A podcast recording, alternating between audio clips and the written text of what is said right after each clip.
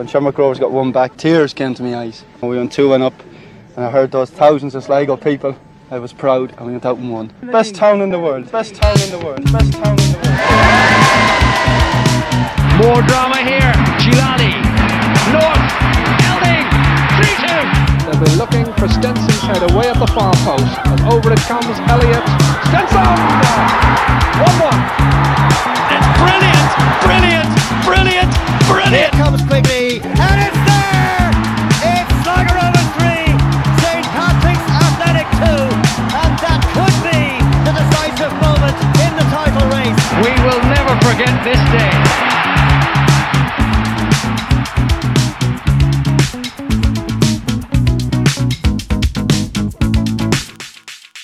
Welcome along to the fourth edition of the Bit O'Red Supporters Trust podcast. Uh, we have a great show lined up for you today. Uh, we have an interview coming up in the middle of the show. We speak to um, Leo Gray, the former sports editor with the Sligo champion. Um, he he uh, looks back on um, his career uh, in journalism and uh, the importance the important role that Sligo Rovers played in um, you know in his job working for the Sligo champion. Um, we're going to uh, look back on the Shamrock Rovers game, and um, we might talk a little bit about uh, the Cork City situation. They are going to vote. The FORAS members are going to vote uh, on whether or not um, they will sell the club to Trevor Hemmings, who's the current owner of Preston North End. Um, there's just two of us today or this evening. We're recording the show on Wednesday night. Hopefully, you'll be listening to this sometime on Thursday. So it's just myself and Shaun Dunn um, who are with you today. How are you, Shaun? Not too bad, Conor. How's things? All good. Um, where's Magoo? Magoo is in isolation, I'm afraid. He's yeah, missing in action. Yeah. So, How are things, Shane? Hope you keep well, Magoo. absolutely. Don't cough in public. Yeah, yeah. If you see him around, give him a wide berth just in case. um, yeah, so like, did you? I mean, we all watched the the Shams game. Um, we weren't at it. No, that's ah yeah. Well, no, we weren't. We weren't at it. We weren't at it. But I think a lot of credit has to be given to Shamrock Rovers. They're they're a fantastic footballing team. They're I think they're an excellent side to watch. They've uh, quality players throughout, to yeah. say the least. Yeah, um, across, across their starting eleven, they're like I suppose you would say from a performance point of view, we've put in much worse performances in recent weeks, um, but it was just a gap in quality that was the difference. Definitely, I 100% go along with you. That I thought there was actually phases through the game where we were very good and pegged them back and played some lovely football around them. Now it was few and far between, but there was times when we were the better side. Yeah, um, like, like the, first goal. What can you say? I mean, I, I, you, you don't want to criticize. You don't want to criticize the goalkeeper, but I mean, it's a terrible mistake. But you know, he's he's young. I wouldn't want to be making a big deal out of it, but it kind of did to a certain extent. Like we, I think a lot of Rovers fans went in with an expectation that we're really going to put it up to them. And if if like it was just such a disappointment to to be so heavily beaten in the end, um, and maybe if things were a bit different for that first goal, or if we didn't let in such a soft goal, you know, we, we could have challenged them a lot more. The confidence could have been there for the throughout the ninety minutes. Yeah, definitely. I think look, if anyone giving Ed a hard time or anything over that goal, they need to take a look at themselves because he's been absolutely fantastic yeah. for us, and his development has been amazing this season. He's yeah. come up leaps and bounds.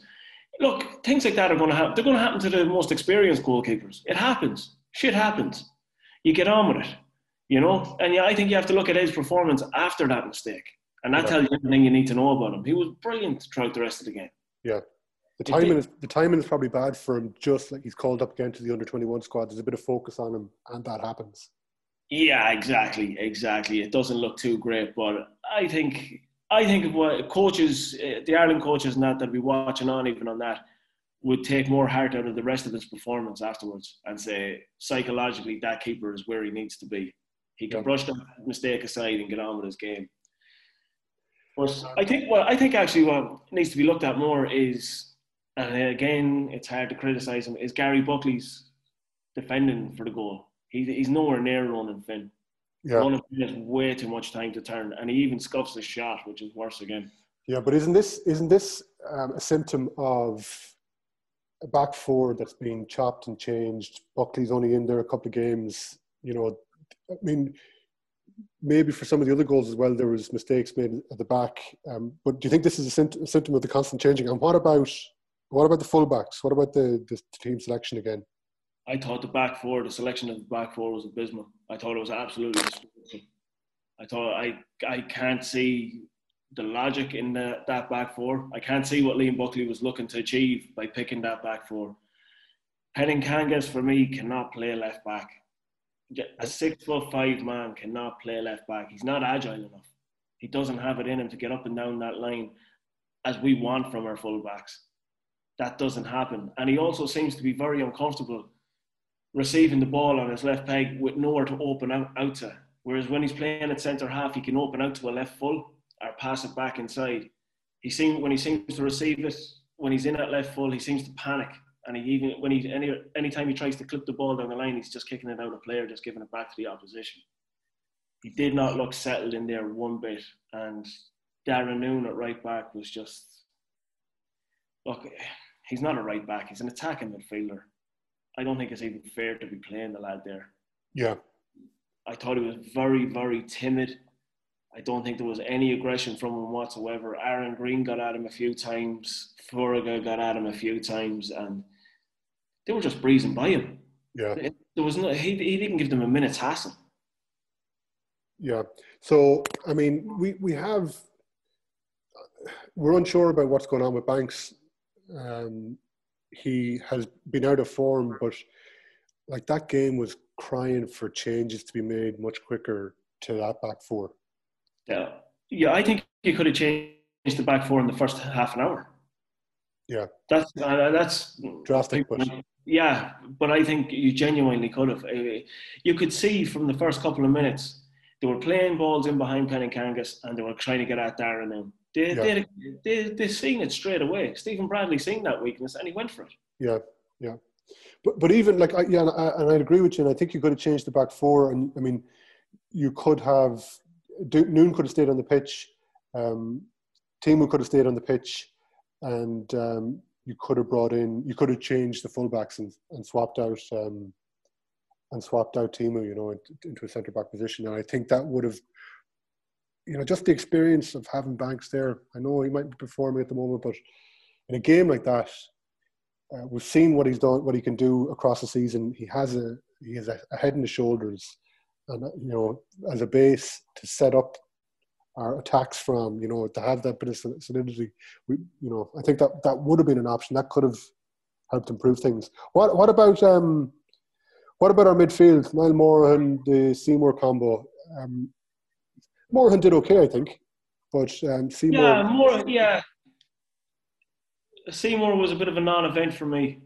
Um, nothing really. He didn't do anything as such. He kind of gave the ball away a couple of times. Um, he got himself about, but I think the occasion nearly got to him. I think. Uh,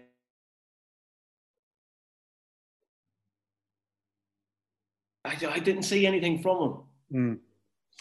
Uh, if if Morahan's going to be really effective in there, he is going to he's he needs more of a presence in the Seymour or the Cawley or whoever it might be to give a bit of protection, I suppose. And he just didn't he wasn't afforded that uh, against Shamrock Rovers. Yeah, no, he it definitely it, he does work better with someone like like a David Cawley beside him that that offers him that uh, that protection, as you say. Um, no, but he, he look he played. Niall did play well. He was he was decent throughout the game, but like that, I think between the two of them, they, they offered little to the game in terms of creativity or even winning the ball back. It was just kind of it was a Yeah. nothing affair from the midfield. I'm afraid. Yeah. Um, I mean, we were kind of overrunning midfield a bit.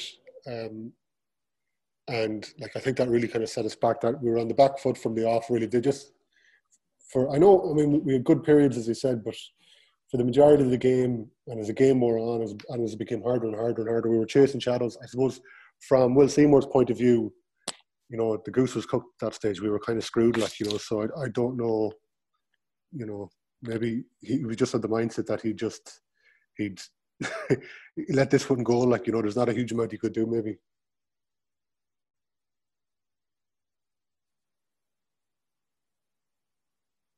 Sorry, I think my. Hold on, hold on, hold on. Okay, so we'll go back in and we'll take it from here. Um, Shaun, let's have a little bit of a look at the uh, the opposition, the man that's uh, making all the the noise, certainly from football supporters in Dublin. Jack Byrne, what did you think of his performance? Oh, look, he was he was very good. He was he was very good, and um, that's the problem. Jack Byrne is consistently very good, but it's it's the hype. It's it's the hype that frustrates me in regards to Jack Byrne. Um, yeah. He's a he's a brilliant performer, a beautiful passer of the ball, but I, I can't buy into this hype. I think he's a brilliant player, but I've, I was even as I was saying earlier, I was reading this on Twitter. Some of their fans after the game saying he's the best that's ever played in the league. Like I think that's a massive show of disrespect to the league in general, and even to some of the players Shamrock Rovers have had over the years. Yeah, yeah. I mean, he he he fits into the the modern idea. He's he's he's the modern midfielder, isn't he? You know, he keeps the ball moving. He he he brings a rhythm to the game, uh, and he can do things like he did for the goal where he, he plays the ball from almost from the halfway line in over the top of our defence um, for was it Finn's goal or was it uh, uh, Graham Burke? Graham Burke's goal, sorry, yeah. Um, but he, he can do these wonderful things. Um, before we started recording, we we, heard, we had a little talk about uh, the Ireland squad. Interesting that um, um, Josh Cullen, who has he gone on loan from West Ham to Anderlecht, or is he is that a permanent move? He's been yeah. the Irish squad. Is that right? That's, yeah, and I don't think he's played a competitive minute this this season. Yeah.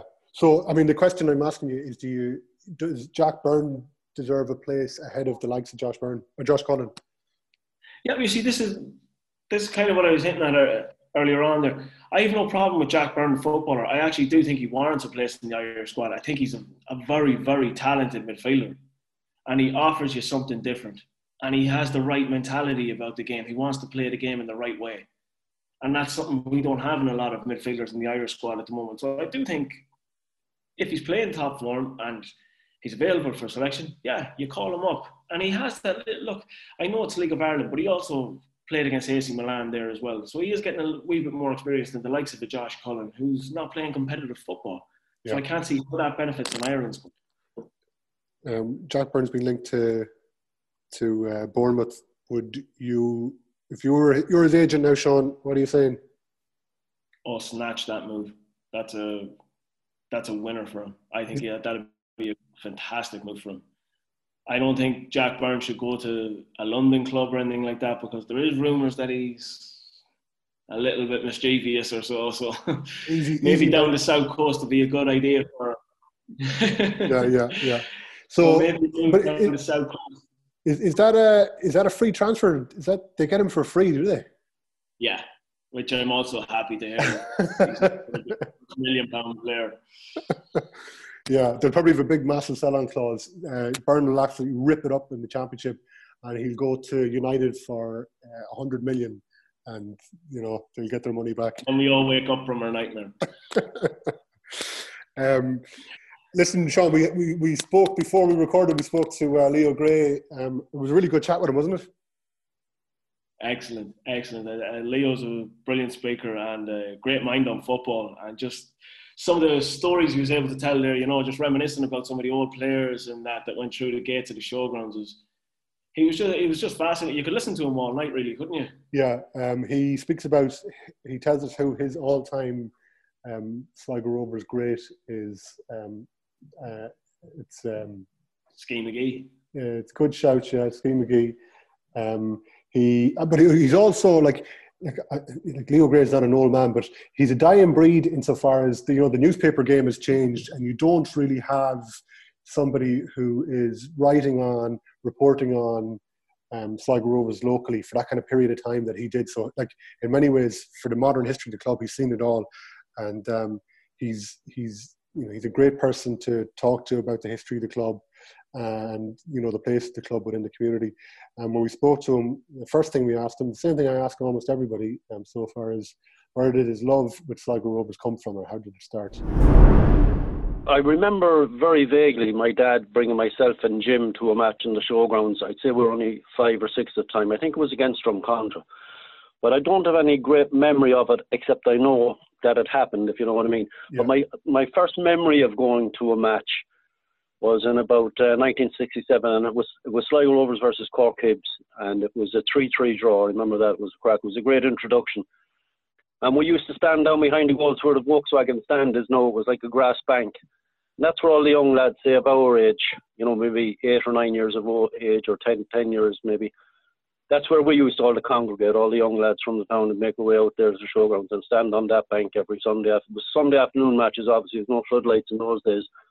So all the matches were on a Sunday afternoon, and there wasn't an awful lot else to do in the town for young lads either, you know. So having the Rovers there was just fantastic, and you'd, oh, you'd be looking forward to it all week, you know, when there was a home game on to go out there. So and uh, those those were great days. Who who was um who was the team made up of? Was it locals? Mostly, well, no, it was it was a mixture of. No, they're all part timers at, at that stage.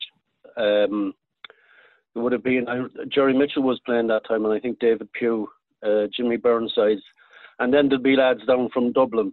They used to come down on the train on a Sunday morning, maybe have a bit of lunch in the Southern Hotel, and, make, and maybe sometimes it might have been a bit of a liquid lunch for some of them. I'm not sure, but they'd make their way up to the they'd make their way up to the showgrounds then and and uh, line out for the Rovers. I remember David Pugh was telling me one time. Now I don't know who the manager was in those days. It wasn't wasn't um, I don't think good managers in the sense that we know managers or coaches now. It might have been even a selection committee at that time.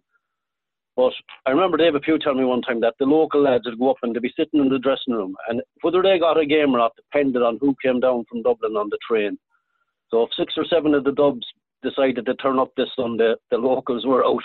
All right, okay. But if only two or three Dubs turned up, which I think was frequently enough, the locals would get a game then, you know. So Pugh Pugh, uh, as you know, was a fantastic player. He used to be pretty annoyed that time. Some of the Dubs coming down and taking his place on the team, but it. Um, then I think around 1968, Tony Bartley came in as player manager. He came over from England, and things got very professional and well run and well organised then, you know. So, and they had the, the fairly decent side then around that time. That 68, 69, and then they reached the cup final in 1970. So that was the makings of a very good team then, yeah. There were exciting times. For young fellas like yourselves, it was great now, you know, to be following the team when they were having a little bit of success and cup runs and all the rest of it, you know. And what, what was the difference? That, like, how was the sense of professionalism injected into the team, do you think? When Bartley arrived, uh, full timers brought over a couple of lads from England, and I suppose when the local lads saw how, how you know how to be a professional and how to train maybe to look after yourself a little bit better in terms of you know your social life and, and one thing and another. The whole sense of professionalism came in, and one of the great players who we brought over at that time was uh, Johnny Brooks. Some of the older listeners now, uh, Conor will remember Johnny very well. He, he became a legend. He was absolutely fantastic uh, striker, and uh, I think people like that, you know, inspired young lads, then locals coming up to, you know, they something to aspire to and, and a, a sort of a local hero to look up to. And uh, Bartley and then Ken Turner came in after him as player manager, very professional setup as well. So, you know, it was a, it was a case of, I suppose, learning the professional game from professionals, and it carried on like that. And some very good local players came through then through that system. Tony Fagan, I suppose, being the the best known of them in that era. Um, was it was it the ambition of every footballer in the town to play for Rovers? Like, was that the height of their ambition, or you know, when you think of the likes of Sean Fallon, we had locals who were doing it on maybe on bigger stages yeah. across the water. Um, where where did Rovers yeah. fit into people's ambitions? Oh, I think I think for local lads playing football, uh, playing for Sligo Rovers was was the mecca. Like you know, uh, Fago himself, you know, would often tell us and has told told the story many times that you know playing for playing for Rovers for him was like playing for Manchester United, and he had it all locally. You know, he had his family locally, he had his local boozer locally, and he had his his, his hometown team. So uh, uh, the attraction of playing cross channel probably wasn't as great, certainly for Sligo lads, because I think most of the players in those days now, Conor, that went over to English English clubs would have come from the schoolboy leagues in Dublin, or maybe the um, the underage teams at League of Ireland clubs in Dublin. Very very few fellas from the country in those days, or from from uh, down the provinces.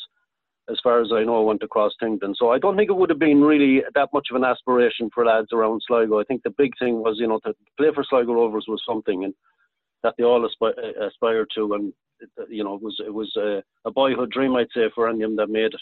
Yeah, like when you were ver- when you were very young in showgrounds, what what were the attendances like? What what kind of crowds were there? Um, well, look at- looking back look at on it, you know, you know, looking looking back now, from it seemed like it, it used to be jammed every week. As I was telling you, we used to stand behind the, the railway goal or the goal down at the railway end, and then the Jinxes Avenue. There wasn't a stand there. Again, it was kind of a, a, a grass bank, and that always seemed to be full as well. And then the main stand was so. I couldn't put a figure in, in, in thousands, but I my impression is that there were more people going to matches then Mm. than there are now. Good and all as the crowd, crowds are now, I think there was more people going then. As I said, there was really nothing else to do in, in Sligo on a Sunday afternoon, and and and Rovers always had great support from the outlying areas as well. I know so- Sligo was a soccer mad town, and people talk about you know Rovers as a town team, but they, they always had great support from around the county, and still have, which is fantastic to see. You know. Leo, you touched on there with um, the professionalism that came in with the likes of Ken Turner and that as manager. Could you see Yeah. that?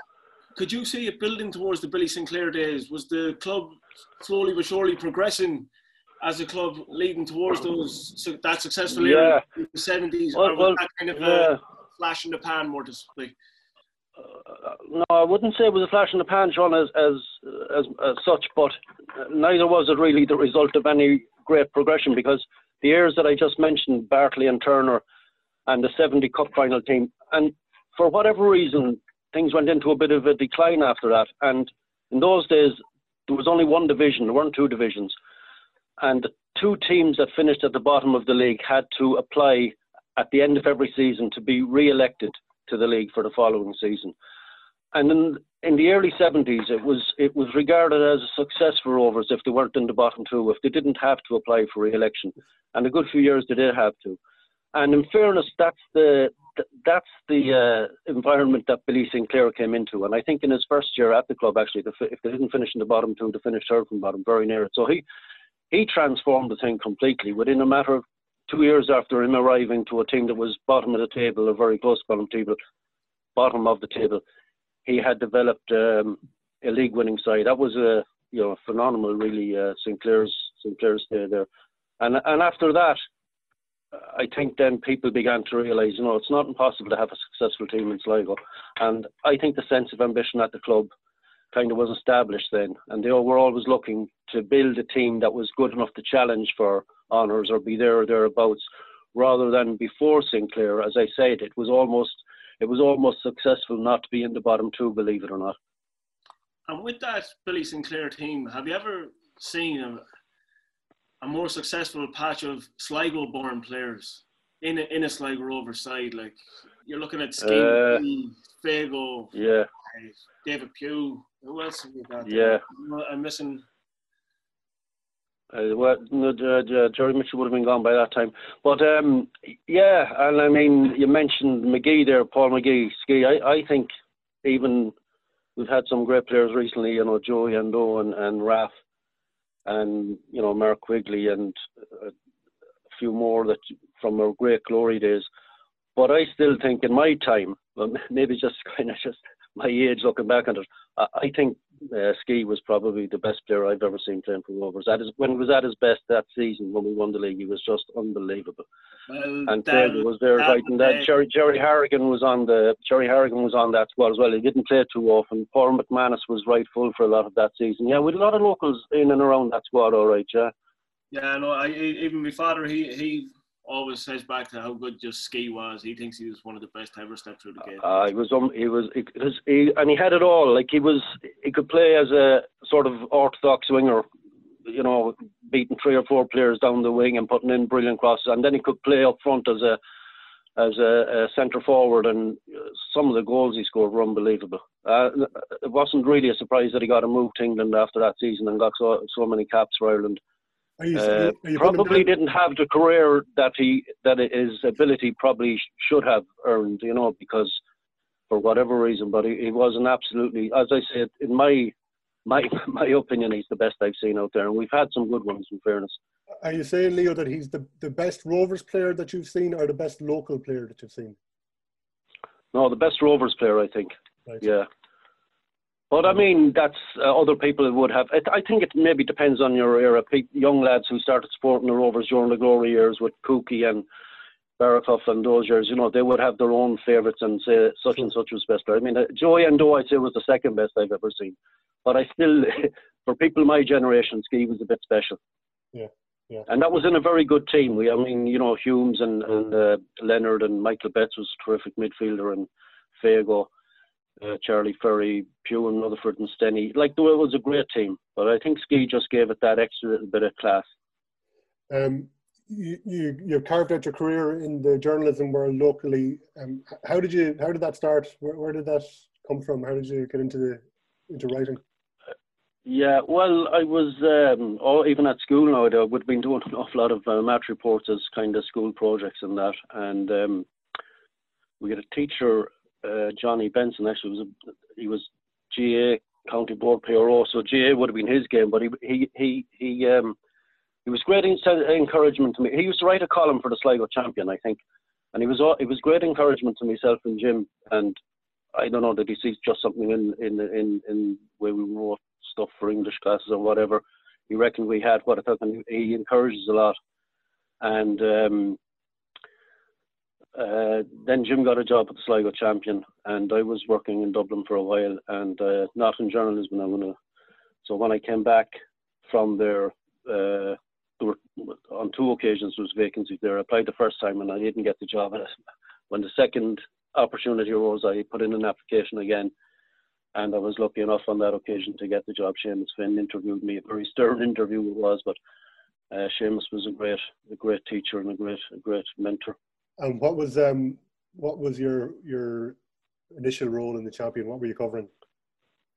Uh, well, uh, like every provincial journalist working in the regional papers at that time, you covered everything, uh, ev- everything, you know, uh, local news stories, courts, council meetings, uh, Sligo Corporation meetings, borough council, or uh, VEC, Vocational Education Committee, agricultural committees. I don't even know if these these meeting these committees exist now. But so you did the whole thing, and uh, then the sport as well. Sport was a great uh, kind of introduction into into the other stuff because it just gave you a bit of confidence, uh, you know, how to write and how to interview people and contact people and you know uh, make contacts and Yeah, all that sort of stuff. And that had that helped, I think, to you know introduce you to the other stuff or sort of educated you how to how to do the other stuff. And it was a learning process all along the way. You know, I mean, even when I think of it now, I was I was just gone uh, just gone 18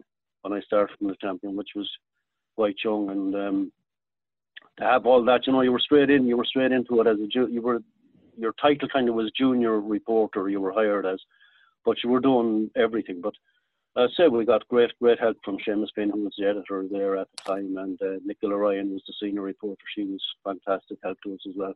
and when you started, was like was the paper formatted in the kind of format of today? With where you have a like a sports section or a did you have was there a sports No, department in the? Funny, there was, well, there was about a page and a half of sport at the back of the paper, but it wasn't in any really structured way at the time. I suppose it was the same in most provincial papers. We're talking about you know 40 years ago, more than 40 years ago, I suppose. And you know, you'd have GAA and the soccer and the athletics and the rugby and everything else all piled into uh, uh, about a page and a half at the back, and uh, you know, there was no such thing as what was important or what wasn't important. It just all went in. And actually, uh, we were having a meeting one one one day about how we might sort of improve the paper a little bit, and I suggested that we might have a a, a separate sports section or a, spe- a specialized sports section, and then we had that that idea developed then, and we did create a, a special uh, or a specialized sports section, and they asked me, seeing as it was my idea to do, will you take it on, sort of, and eventually. Uh, I became sports editor. It was the first time never the paper had a sports editor, and uh, it just went from there. Then we tried to improve. We tried to improve it, and we we got more pages, you know, as the years went on. And obviously, in more recent years, then when everything got a bit more, the, you know, the technology was better and all the rest. The whole, the whole it was a separate sports supplement, even I think at one time. Yeah. So, but it grew from from that way back in the seventies. Yeah. So, um, the the idea of uh, junior soccer, the concept of junior soccer, uh, you know, I suppose in recent years it could be argued that junior soccer is not as prominent, not as popular. Certainly, the number of teams that are competing uh, in local Sligo Leitrim soccer is probably not what it was 20, 30, 40 years ago. Um, yeah. was that was junior soccer important? Um, uh, yeah, junior soccer. Uh, was uh, junior soccer was huge uh, back in the day and um, a lot of teams, a lot of very good players as well. You know, mightn't have been League of Ireland standard, but certainly they were, and it was very competitive and a huge interest in it locally as well. And um, my own dad was secretary for a number of years of of the Sligo Leitrim League, and that's probably asked me earlier on about where the love of soccer started, and that probably was where the roots of it were. Going to junior soccer games with him over in the old Abbeyville Park don't know would any remember Abbeyville Park, where Abbeyville Housing Estate is now. Again, some of your older listeners, lads, will remember it. It was it was it was uh, it was part and parcel of life in Sligo on summer evenings going over to Abbeyville Park to watch football matches. And then in the summertime, they used to have the MacArthur Cup, which is a very famous competition. It was an inter-firms competition. And it was as much about the sort of social and industrial nature of Sligo as much as a sporting one because it was there were a lot of factories around at the time, and they all used to enter teams in this MacArthur Cup. And some of the some of the football over there, and if you got if you got hit by a tackle in the MacArthur Cup game, you stayed hit. It was it was fiercely contested, but it was brilliant entertainment. And the crowds that used to go over on that. And I, looking back on again, it seems like we had good summers in in those years. I don't know whether that was right, but thinking back, uh, it seemed to be. But uh, uh, you couldn't wait for uh, during the daytime. You couldn't wait to sort of have the tea and move to Abbeyville Park to watch the football. It was fantastic. So great. Well, Sligo still is a great soccer town, you know. But I remember in those days when it was it was all that mattered to anybody was the the junior soccer, the MacArthur Cup competition in summer, and the Rovers. Shaun, you played with great a couple, stuff, great years. You've played with a couple of clubs, Shaun. Uh, do you? How, how long do you think you've been playing junior soccer, Shaun?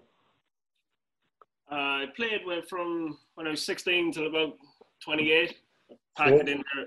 I packed over, it in a few years ago. Over a decade. Yeah, over um, a decade. You could slowly see a decline in it as we were playing. When I when I went in at 16, I joined Glenview, and even the, the team at Glenview there at the time was was brilliant. You had the Shannon brothers up there, Glenn and Rasher, and Gino, uh, Jinxie, Gaffney, uh, Colin Jinx and John Gaffney, Neil McKenna, great players. Some of them still playing now and, and absolutely outstanding footballers.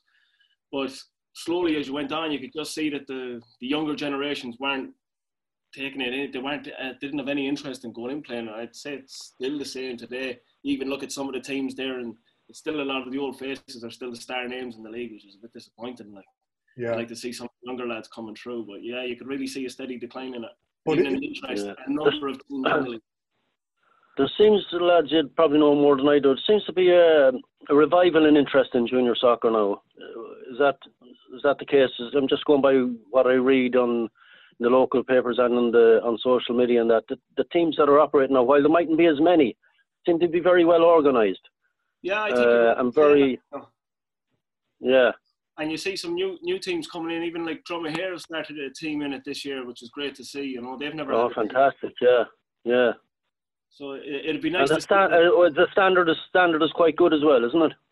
As far as I'm aware, yeah, it seems to have picked up again. It seems to be a wee bit more competitive. I think Mallow Rangers um, took Carbury very close in the Super League last year. Like yeah, Carbury yeah. away with it.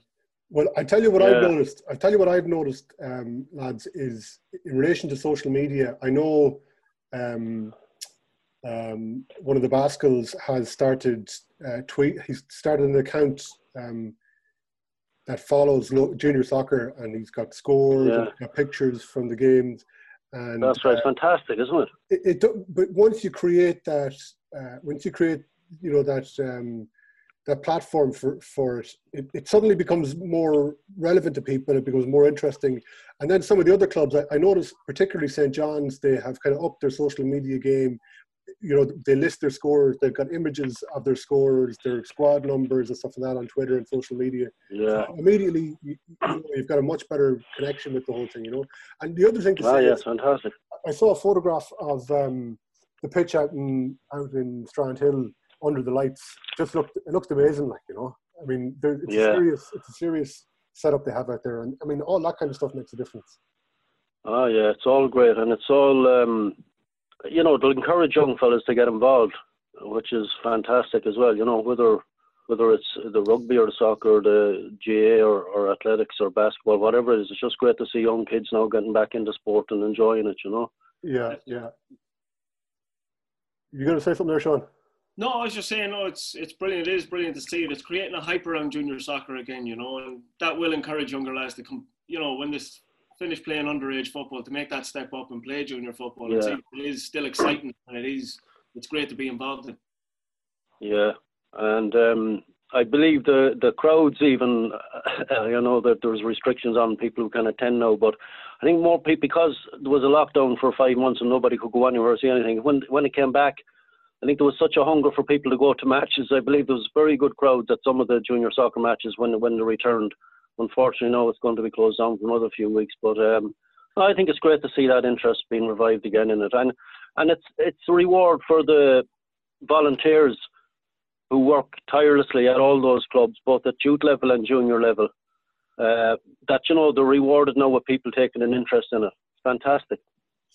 Um, Leo, you, you wrote a great, a very interesting piece on the Bit O'Red Supporters Trust website um, about uh, Sligo Rovers players that kind of crossed the divide in the 70s, um, when they were the initial players to, to, to play both codes, both soccer and, um, and Gaelic football for the county. Um, Yeah. who, who were those players? Well, the first players ever, soccer players ever to play Gaelic football at inter-county level were, were two Sligo men, uh, David Pugh and Jerry Mitchell.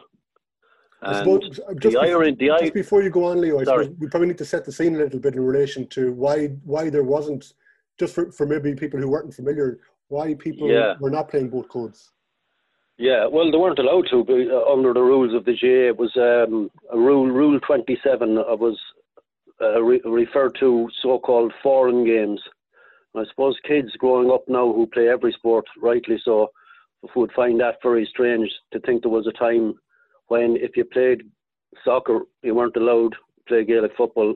You weren't even allowed to attend a Gaelic football match.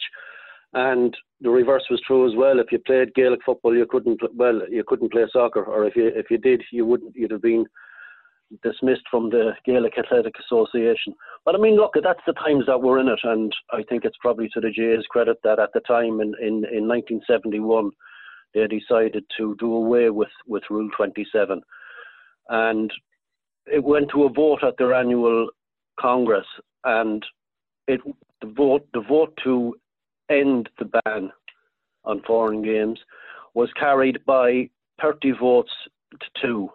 And the two counties who voted against it were Antrim and Sligo. Mm-hmm. They wanted the ban retained. And the ironic thing about all of that is, three months later, that was Easter, 1971. And by June of 1971, Sligo were the first county to make use of the new regulations and bring in soccer players to play for the county uh, Gaelic team, Gaelic football team. And the two, well, they, they brought in uh, Tony Fagan as well, Jerry, Tony Fagan, Jerry Mitchell, and David Pugh. I, I don't think, well, I know that Tony didn't get started in any of the championship games, but Mitchell and Pugh did, and they were they made a they made a huge impact as it happened. That was a, a by all accounts a great Sligo team, and they reached the Connacht final in 1971, and were only beaten by Galway after a replay. But the other interesting thing about that was the first game that the two lads played for for the Gaelic team was in Hyde Park, Roscommon. And it was the first ever game at Hyde Park that had only been opened recently at that time. And the, the irony, as I say, of it was the name that the park that they played in was named in honour of our first president, Douglas Hyde, who himself had be, fallen victim of the foreign games rule. While he was president of Ireland, by the way, he attended a soccer game at Dalymount Park between Ireland and Poland. I think it was 1938, and he was swiftly removed from his role as patron of the GAA because he had breached the rules by attending a soccer game. So it was funny the way all those years later that a pitch in his honour, named in his honour, should be one to host a GAA match involving soccer players. So thankfully, those days are long gone now where there's any divisions or any rivalries or any sort of hostilities between sporting organisations in the country, and that's certainly yeah. that's that's uh, to be welcomed. It's a really interesting piece. It's on the Bit O'Red Supporters Trust website. It's called uh, "A Bit of Red, uh, a Bit of Black and White." It's um, it's a great read. So I'd encourage anybody listening to um, to have a look at it. Uh, we're on a Zoom call here. We've only got eight minutes left before we get kicked off the call because um, uh, we have uh, we have a basic um, basic Zoom account, so we don't have the pro Zoom account. So in the eight minutes left, um, we'll just cover. We'll have a quick chat chat about. Um, I think um, how the club has been progressing in, in recent months. Um, it was a desperate start to the season. Um, are you are you happy, Leo, with how things have panned out to date? I think so. I think overall, I'll, you know, you can be disappointed with the odd performance in isolation, but uh, I wouldn't say they define the season. I think if you look at the season overall, particularly where we came from uh, after restart with no points in the bag after four games, and now to be in a situation where you know we're not going we're not going to be in relegation trouble, and we even have an outside chance, maybe even a better than an outside chance, who knows, of of uh, making the top four and a possible European qualification. So yeah, yeah, I, I think the season so far would have to be judged to be a success. Like, you know, if you look at Shamrock Rovers and Dundalk, they're so far ahead in terms of uh, structures and finance and resources. You know, we're not going to compete with those two, not not just in, at the present time. So to be where we are, I think, is realistic. Uh, a realistic ambition at the start of the season, and probably more than realistic given where we were at the restart in July. So yeah, I'd be very happy with, with the job uh, Liam Buckley is doing there. I think I think he's done a great job and brought back a bit of stability to the club, which was needed after a couple of dodgy years. Um, Seems to have brought back a hunger within the fan base as well, Leo. Would you agree with that? Oh, absolutely. Yeah, I think so. There's, um, I think the general public are buying into what he's trying to do. Like, we, I think the Rovers they play a lovely brand of football. And okay, we weren't, we were well beaten by by Shams, but you know, as I said earlier, I don't you can you can isolate one match and, and define the season on that. But even even in that game, we're beaten four 0 I thought with those stages of the game where we still played some very nice football. So, you know, it's not going to be it's not going to be something. You're not going to have a successful team or a team that's going to be good enough to challenge for the league title in in a year or two. It's going to take time, but I think I think Buckley has the has the thing on the whether he's the man that's going to take forward or not, who knows? But he certainly I think put in the the groundwork and the foundations there for a, certainly for a better future. I think anyway. I suppose it's it's um, it's just difficult. I mean, Liam Buckley can do as well as he as he does, and are you know he can wish to build on it. But I mean, we're all in a kind of a space, an unknown space at the moment. You know, whether we yeah. have a club as we know it in a couple of months' time, or what's going to happen with the league. I suppose it's all up in the air. Would you yeah. be Would you be worried about things? Yeah. Yeah, I I think it'd have to be because um, but no, more than likely there won't be crowds let back into the yeah. grounds for a while. Yeah. So if you know investment with the turnstiles, uh, the you know the the fundraiser that the lads put on last year that raised eighty grand was unbelievable. It just goes to show you the goodwill that's out there. But but you can't. That's not going to sustain you in a situation where there's no other income. So it is difficult. But I think maybe uh, you know, you UEFA, uh, maybe government money, maybe the FAI themselves, whatever. I think there's going to have to be a, a pool or a package of money uh, made available for League of Ireland clubs next year. Um, if if that doesn't happen, I don't know. I don't know how any club could survive, to be honest with you, other than maybe, as I said, Dundalk and Shams who have their own little pot there anyway. We'll wrap things up, uh, Leo. Thanks so much for taking Yeah. the time to, to join us. No, pleasure. I really enjoyed the chat. No, it was great. Yeah. Uh, you have another Leo, piece. thanks a million. Sorry about my phone going off there now at the end. That's all right. You have another piece up on the, the website as well, Leo, that I haven't got around to reading yet. I'm sure it's brilliant and encourage people to check out the website. And uh, listen, Leo, we'll um, hopefully we'll talk to you again uh, in future episodes. So thanks, thanks for your time. Yeah. No, you're more than welcome, lads. Thanks very much, and the best of luck with the with the project here. It's great stuff. Yeah, uh, thanks a million to Leo for taking the time to join us and talk to us. Uh, really interesting chat.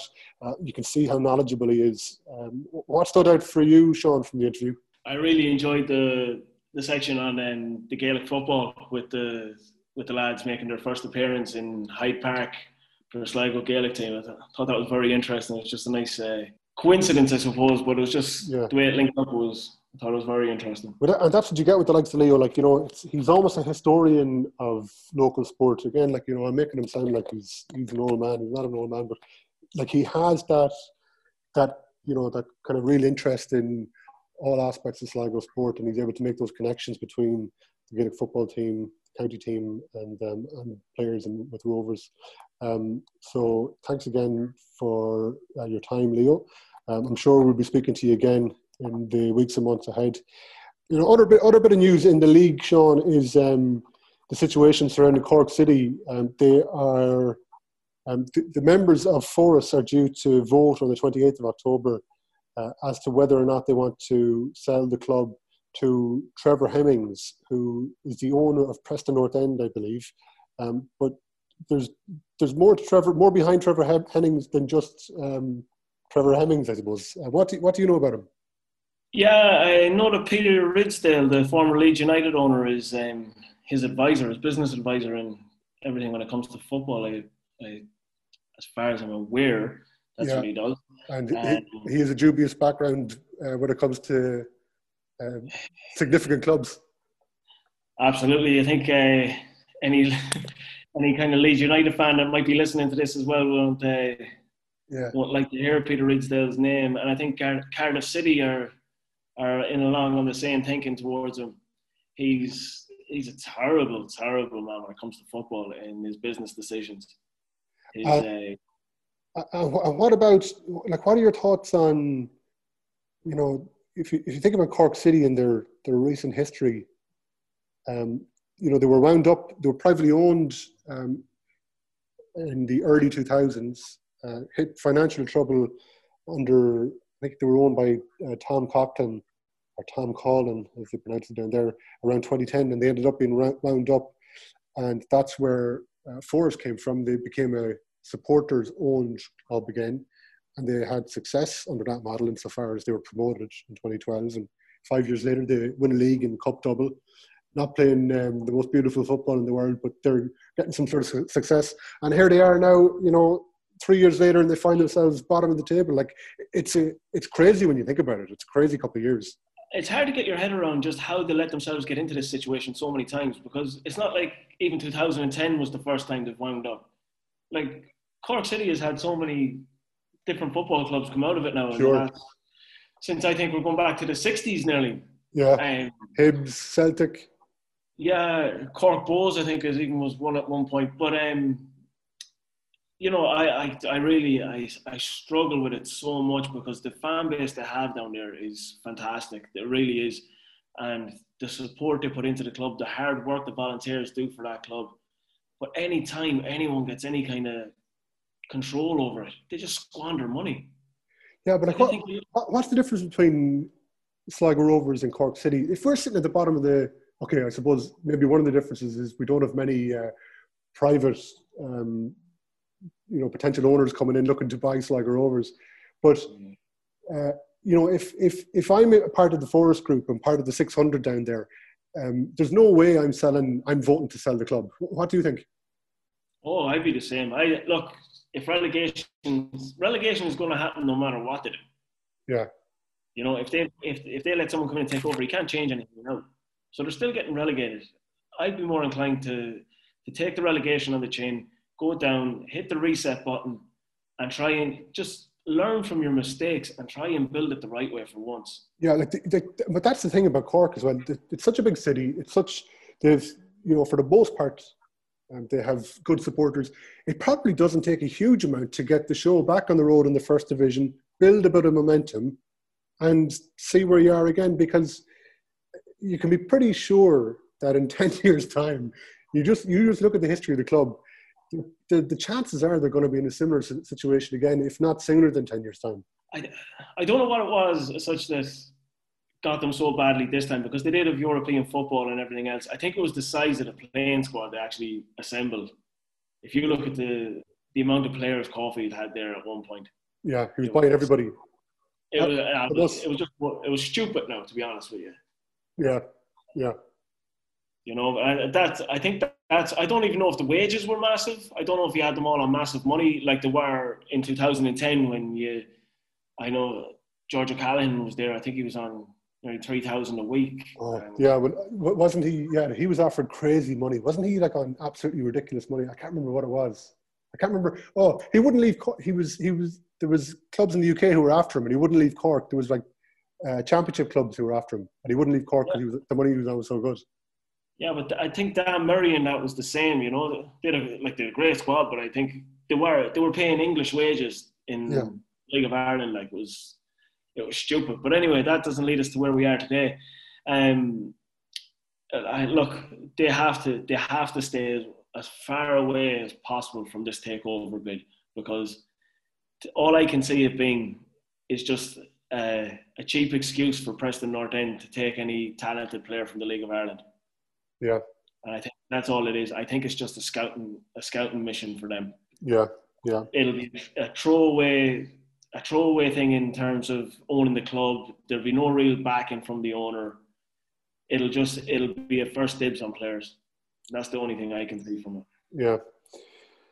Um, and I suppose as well, the other side is if you look at the money that has been pumped into Dundalk, I know maybe not um, not invested in the most um, in the best way recently, but like it, it, you can pump a lot of money into a club and you still might not necessarily get um, European football in the League of Ireland at the moment, like you know. No, because nothing's guaranteed, Conor. Because at the end of the day, we can only attract a certain caliber of player over here at the moment. Yeah. And once you bring our team onto the European stage, you're hoping the draw is on your side. Like you look, you look at Shams, as I pointed out earlier, right? And people might shoot me down. I think that Shamrock Rovers team now is better than the Dundalk team in 2015.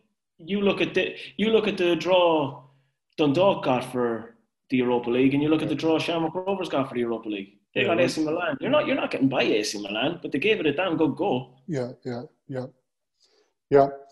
Okay, listen, we'll see what happens. Interesting. Um, that vote happens the day, two days before Cork's um, uh, last league game of the season. Although you said, Shaun, that Cork are gone, they may not be relegated. Um, but I suppose the fans will know a little bit more going into that last game, so that could have um, that that might impact or influence how the vote goes. Um, we'll wind things up. Listen, um, this also it's worth noting, noting that uh, we're recording this pod uh, remotely, insofar as I'm in the kitchen uh, in Sligo. Uh, Shaun, you're out in the sticks uh, in South Sligo somewhere. I don't think the locals in Ballystonea would be too happy there. you're you're out in Greater Sligo uh, somewhere. Um, and um, so yeah, so there's there's I know that my wife was having a shower upstairs. You might have heard that in the background. The tumble dryer's on the go here. So, um, but that said, the sound is probably better than when we were recording um, with the, the desk and the proper mics and everything. Um, but if you are interested in uh, giving us a shout, um, you can contact the pod podcast at borst.ie. Um, and also to say that um, Leo Gray's got some um, really good content um, he the story that he told us about in relation to the Sligo Rovers players that made the jump over to um, play for the county team um, is on the the blog page on the Bit O'Red Supporters Trust website, borst.ie. Uh, really worth checking out. Also, there's great match reports there from um, Jack Dogman, who's um, um, I think he's a second he's a secondary school student, um, but really quality writing, really good stuff. Um, if you're interested in um, providing some content or writing for the website, I'm pretty sure the guys will be more than happy to take it on to, to publish it up there. Uh, you can contact them through uh, the contact details on the website. And uh, oh, oh, yeah, before, so we're about to finish up here, Shaun. But what about? Um, so this is Wednesday night. Tomorrow night, Uh, the pod will be released on Thursday, so big game tonight, I suppose, insofar as Thursday night. Um, Ireland, uh, Slovakia. This is a one-off game, isn't it? It's not two legs. Yeah, one-off game qualifier, I think. Yeah, so very, very tough opposition. I mean, I think it's, it's, a, it's a long shot, isn't it? It's a long shot to beat these lads, really. Ah, it is. And in terms of the, our development under Stephen Kenny, we're, it's it's in its infancy. You know, it's it's a lot to expect even of Stephen and the and his staff and the players to come. You know, to come out into a qualifier like this. Just Slovakia are a very tough side, but they're actually a decent footballing side on top of it. So it's it's probably one of the worst opponents you could get at this stage of it. Yeah, um, probably probably um, uh, not too bad you know, benefit the fact that it's an empty stadium because it could be fairly hostile out there. Um, those of those of us who were in Trnava for um, that Europa League game will know about um, the hostilities. We were challenged by about 150 locals while we were drinking pints in the local square. Uh, I, I was very worried at one stage, but they, they headed off and left us alone when they kind of realised that, like, literally 150 skinheads came around a corner at us and not one person, not one Sligo Rovers fan stood up. They just kept drinking their pints, and the skinheads realised they were getting nothing out of us. There was there was just there was nothing doing, like you know. So they just headed off. But I, I was worried. So it's it, it could be a fairly uh, intimidating atmosphere. But we know there'll be no crowd there. Um, they are um, they're, they're missing some of their better players because of COVID. Um, but yeah, so we'll see. We'll see. Are you are you are you a Kenny man, Shaun? Are you pro Oh, Kenny? 100%. Yeah, I, th- I think it's ridiculous some of the criticism he's come under. Like two games into a into a reign, and you have the the brain trust of um, the likes of Phil Babb and Jason McAteer Yeah. saying that he's not qualified to do the job. Like Yeah, yeah. you know, that, that like, bearing in mind these boys are Irish internationals because of their grannies, not even that they're yeah. actual Irish fellas. But I no, I think it, it's very frustrating listening to those fellas because you know at the end of the day, fans are listening to them and they can turn in on the on a manager. Just if these fellas are in their ear all the time on the radio and TV, Yeah, it's, Yeah. it's not a good it's not a good message to be sending out there about a manager that's only starting out. And it- it's his first major, major job. Like, let's be honest. Yeah, I mean McAteer really well. McAteer really had a go at um, Brian Kerr, didn't he? Recently, you know, a manager coming from a similar situation. Although you know, I think Kerr wasn't picking McAteer uh, towards the end of his reign, and that's where the beef probably comes from there. But definitely, you know, the momentum, the negative momentum will start to build if things go tits up tomorrow. Which you know, I kind of think it will happen. Um, I don't think I think it'd be very difficult to come out of um, tomorrow night's or tonight's game, if we're saying this Thursday night's game with a win. And I think it could, it's just going to make things tough for, for Kenny. Listen, I'm 100% behind him as well. Um, and I hope you kind of you kind of think the way the, the FAI is set up at the moment that they're gonna they're gonna give him time. He's got a contract. They knew the circumstances that so you know the negative chat can start, but you know I don't think it's going to have a major effect on the, the Kenny project. I look, it's not what Ireland fans want to hear, but I'd be looking at this team for four years down the line. Yeah. That's what I'd be thinking of in the in terms of development. Right, I think you'll actually see a very, very competitive Ireland team on the international stage in about four years. I think there's enough enough youth uh, talent coming through, and I think that's the right man in charge to bring that talent to the forefront. Okay, so listen, um, we'll wrap things up. Um, anything else to add, Shaun, or are you happy with that, lad? No, I think that's kind of everything there. If just if everyone that is listening, look, if you'd like to give us some feedback on anything you feel could be added to the pod or something you're not quite liking with the pod, look, we're only starting out. We're only chancing our arm at this crack. We're having a bit of fun with it. Look, any feedback is good feedback for us.